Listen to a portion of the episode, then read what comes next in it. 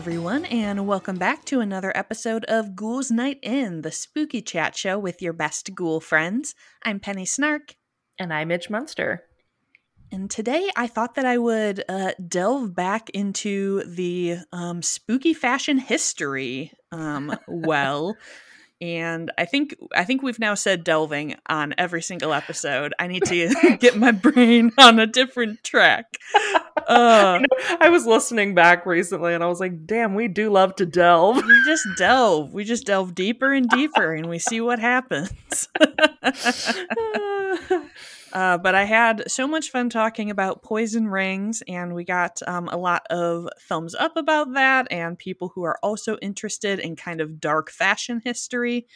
So today I am going to be talking to you about arsenic green.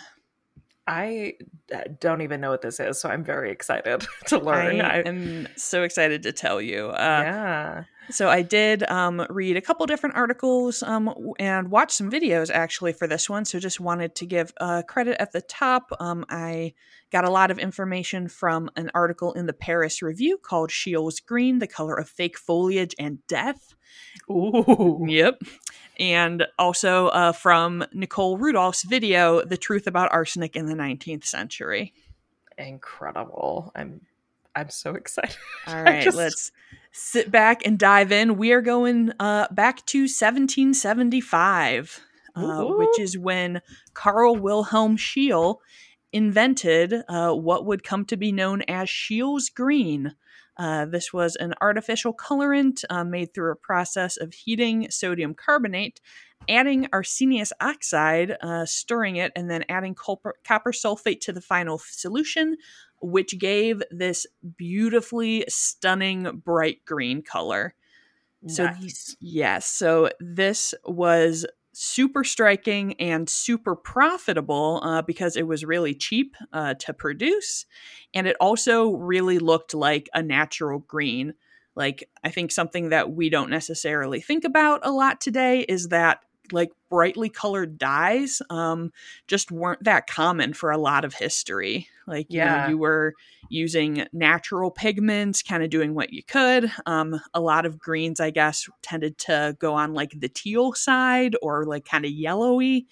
But Scheele's Green was like a beautiful, like bright ivy green, and it was cheaper than other green pigments. And it had, it was really powerful. Like, it made things a bright color with like a relatively low amount of it. So people were like, hell yeah, we love this. But you may have heard that arsenious oxide was one of those ingredients, and that is in fact arsenic. Perfect. What could go wrong? Perfect. Yes. So part of things that I found really interesting, like looking back on this, was that this like wild fad for green actually is something that I think we can relate to a lot today. Like, Victorians were very concerned that like the Industrial Revolution had like ruined society, that like everything was gray and ugly, like guys worked, you know, white collar jobs instead of toiling in the fields. And they really had this like, you know, obsession with this idea of like the pastoral life and flowers and beautiful greens. And I mean, you know, all of us are all about that cottagecore today. Well, and it seems like I know someone who likes greens so much that they dyed their hair that color. Oh, sounds like a weird person. I don't know who would be that into green.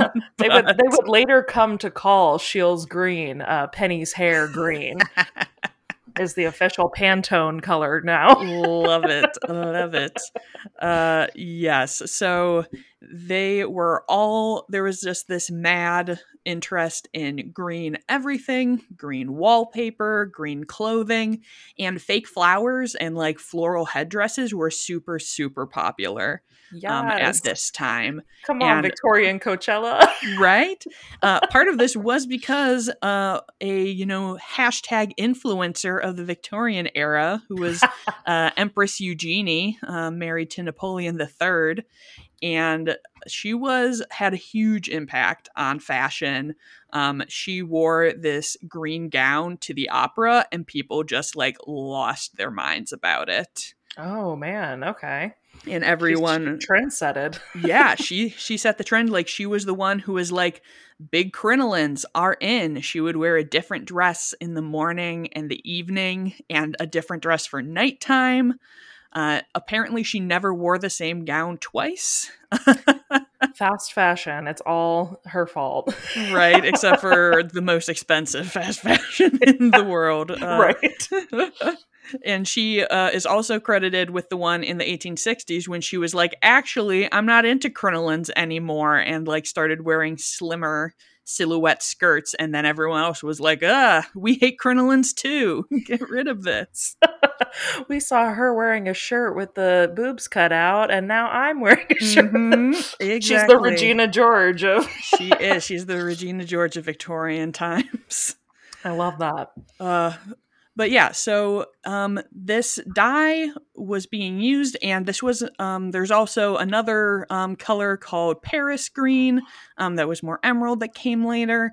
And part of the big issue is that arsenic is like fine if it's solid, but if you are inhaling it is when you are getting issues here. And exposure to arsenic can cause skin lesions, vomiting, diarrhea, and cancer in some cases. And so for most people, like you would probably get like a rash or irritation. So for example, like wearing green gloves that hadn't been properly sealed, like a woman would get like blisters on your hands. Or something like your collar or a slipper lining that like rubbed up against your skin a lot. But, you know, you would kind of think like, oh, well, then like, you know, these are bad gloves. I won't wear these. This was something that was really interesting in Nicole's video, was talking about how there was a lot of marketing at this time because the Victorians knew arsenic was dangerous. Right. Like they knew that it was bad for you, but like a lot of places would be like, oh, well, if it's high quality, then it's going to be color fast and you're not going to get the arsenic on you. So it's fine. Sounds like something a poisoner would say. Right.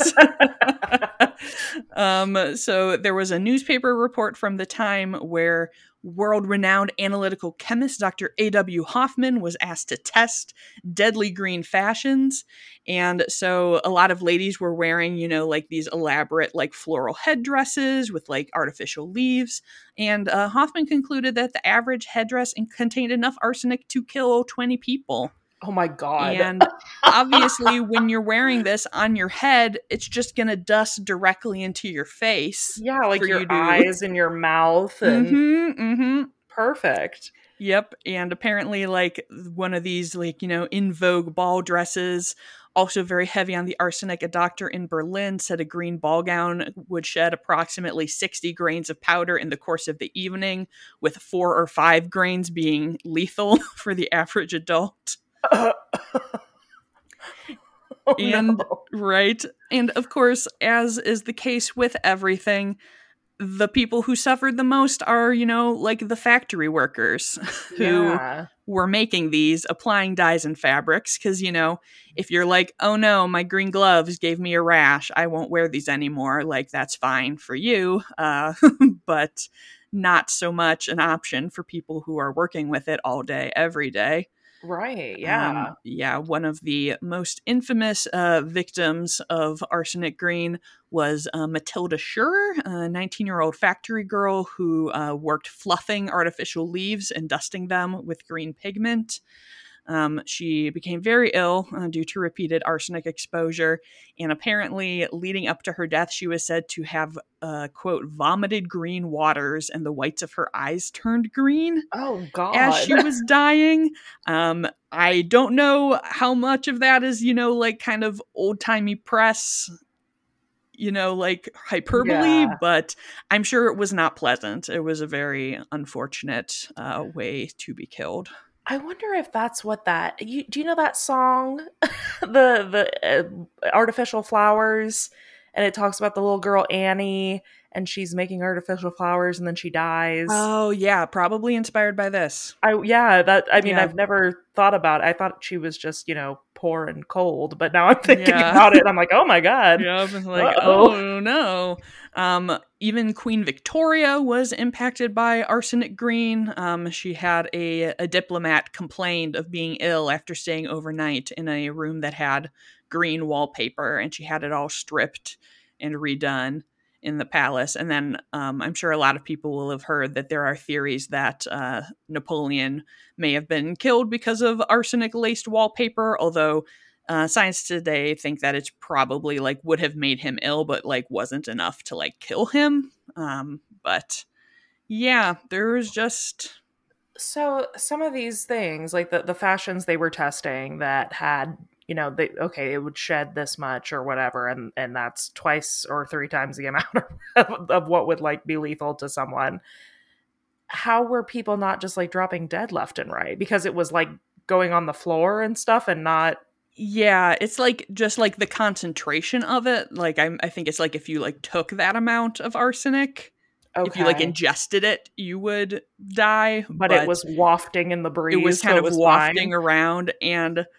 This was something that was, you know, kind of came up more in Nicole's video, which I really appreciated because she was like, well, let's talk about why people would still use these things when they knew that it was bad. As if humans don't just do that all the time. Yeah. But yeah. Which we 100% do. But one of the things is arsenic poisoning is not like generally immediate. Like if you're not, you know, like ingesting a large quantity, like we just said. So like it can take a while. And like a lot of the side effects are things that are similar from like exposure to molds or like smogs. Obviously, it was generally a bad time to be breathing. In Europe, like there's a lot of smog, there's a lot of all sorts of junk going around. We also didn't have the ability to test for arsenic until 1836, and this color came up in 1775. So then how were they testing the fashions? So they weren't, I think they like were, that this was like coming in later in like the 1850s and 60s when it became more popular. But so like, for like 20 years, everyone was just walking around. Yeah. Well, like, so they used arsenic was like people would use arsenic as food coloring. Like the greens added to drinks. There was an infamous Bradford sweets poisoning. 21 people died from eating hard candies that someone made, and they put in, it wasn't 100% clear to me whether this was purposeful or not, but they used white arsenic in place of like what they normally would have been using to like thicken this candy. They're like, well, out of cornstarch, guess I'll add this arsenic. Right? Yeah. And also that we all think about, you know, people talk about arsenic green. Green is very much the center of it. There was arsenic in like everything else too. There were blue and yellow dyes that were made in a similar way that included arsenic. Arsenic was also used just as a something to make dye stick for other colors. So anything in a color you have could have had arsenic be used in the process of dyeing like the thing. It was also used as a preservative in like glues. So like your wallpaper paste could have arsenic and be poisonous, even if it wasn't green. And even when arsenic was regulated or banned, literally no one was testing it because it was the olden times and there were no actual regulations about anything. There was no FDA. There were no governing bodies. So like people would literally sell stuff labeled arsenic free. That just fully had arsenic. Wink, wink. Yep. Because it was just like hashtag no rules and you could just do whatever. Well, and that's, I mean, think about how long it took for them to like get rid of lead paint, for example. Mm-hmm. Like, I mean, and that was in like times where things were kind of regulated. Yeah. So, yeah, I mean, I can't imagine how easy it was to just be like, oh yeah, here's some poisonous wallpaper, it'll be fine. Right. Yeah. So it was interesting because some of those articles were saying, you know, we probably associate it with green because green as a whole was just so popular and trendy. Like, there was obviously, you know, a lot of ways to tie it back to that when, like, something being green or not really didn't necessarily have a lot of bearing on whether or not it was super poisonous. Sure. But yeah, it was just, it's very wild to see all of this stuff. And like, even with like the poisonous candy thing, they didn't make limits about the acceptable amount of arsenic in food until 10 years after that. Weird. So there were just like, just, you know, no laws. It was just YOLO all day, every day. You know, I mean, it's not super, again, like, this was kind of during a time where people were still like dueling with pistols, and I mean, like, people weren't really taking a lot of stock in whether people lived or died. Yeah. Like, they were kind of like, well, it's honestly just a matter of time. So if it's the arsenic that gets you, I guess that's it.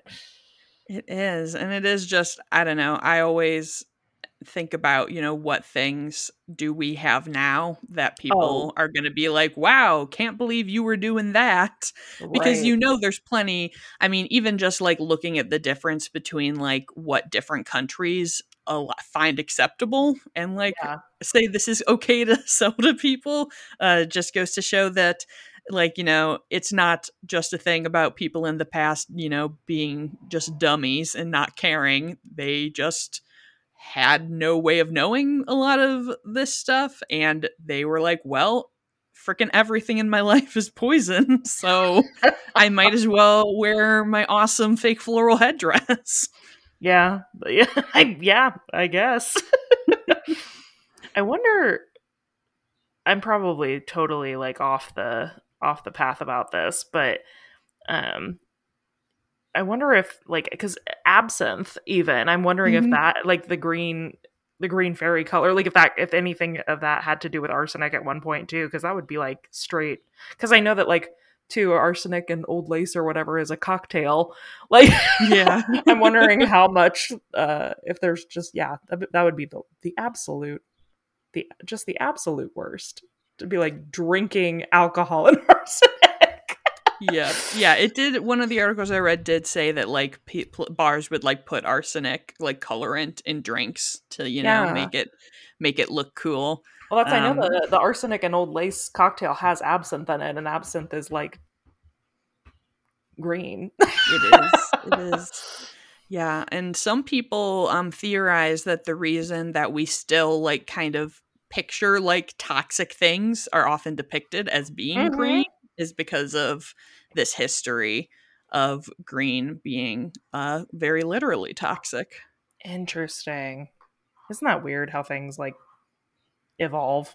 Right? And that they just last. And that was part of what I thought was really entertaining about learning that it's like, oh, well, we also made, you know, blues and yellows like this, and we did this. Right. And you wouldn't think that, like, blue is like, oh, it's poison. But it was also very possibly poison. Well, green just looks like, looks radioactive. So, like, it's like, whoa. But I guess maybe that's just our association. Yes. It's all in there. But yeah, obviously I am personally a fan of non-toxic greens.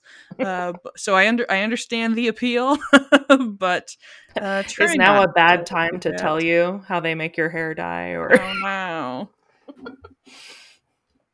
Hopefully it's not dusting off on me. It is in a terrible position for that. It's the flower crown of the head. Hair is the flower crown of the head, Midge. That's very true. Yeah, that is my fashion history for you today. Oh, I love it. I love when you bring these bizarre things that I just have no knowledge of, because I'm not... my history knowledge pretty much stops at like the 1930s. So I love that you bring these unique topics. They're always so fun to learn about. Yes. I mean, obviously we're both big fans of fashion, and anytime that you can combine fashion with something a little bit dark and spooky, I am just all about it. Bit morbid. Yes. And there are, I will get some like cool photos of like arsenic green dresses and things to share on the Instagram, because they are beautiful and I would 100% wear those. So I understand why people were rocking the arsenic at all of their balls. Yeah, we're going to have to do like a Deadly Greens like Instagram challenge. Yes. Tag us in your Deadly Green looks. Hell yeah. Well, that's a quick one for today. We hope you had a fun time listening along with us, though. If you enjoyed the show, we would so much appreciate if you gave us a rating and review on your podcast app. We don't have any new reviews today, so if you get one in now, you could be hearing yourself real soon on the podcast. And yeah. Isn't that an exciting prospect? Yes. This is where all the cool kids want to be, having their review read right here on Ghoul's Night In. If you would like to follow along with the podcast and see some of those cool green photos that I mentioned, you can find us on Instagram at Ghoul's Night In Pod. And if you ever want to get in touch, you can reach us at ghoulsnightinpod@gmail.com. You can find me and my green head at Penny Snark. And you can find me across all platforms at Midge Munster. And until next time, goodbye.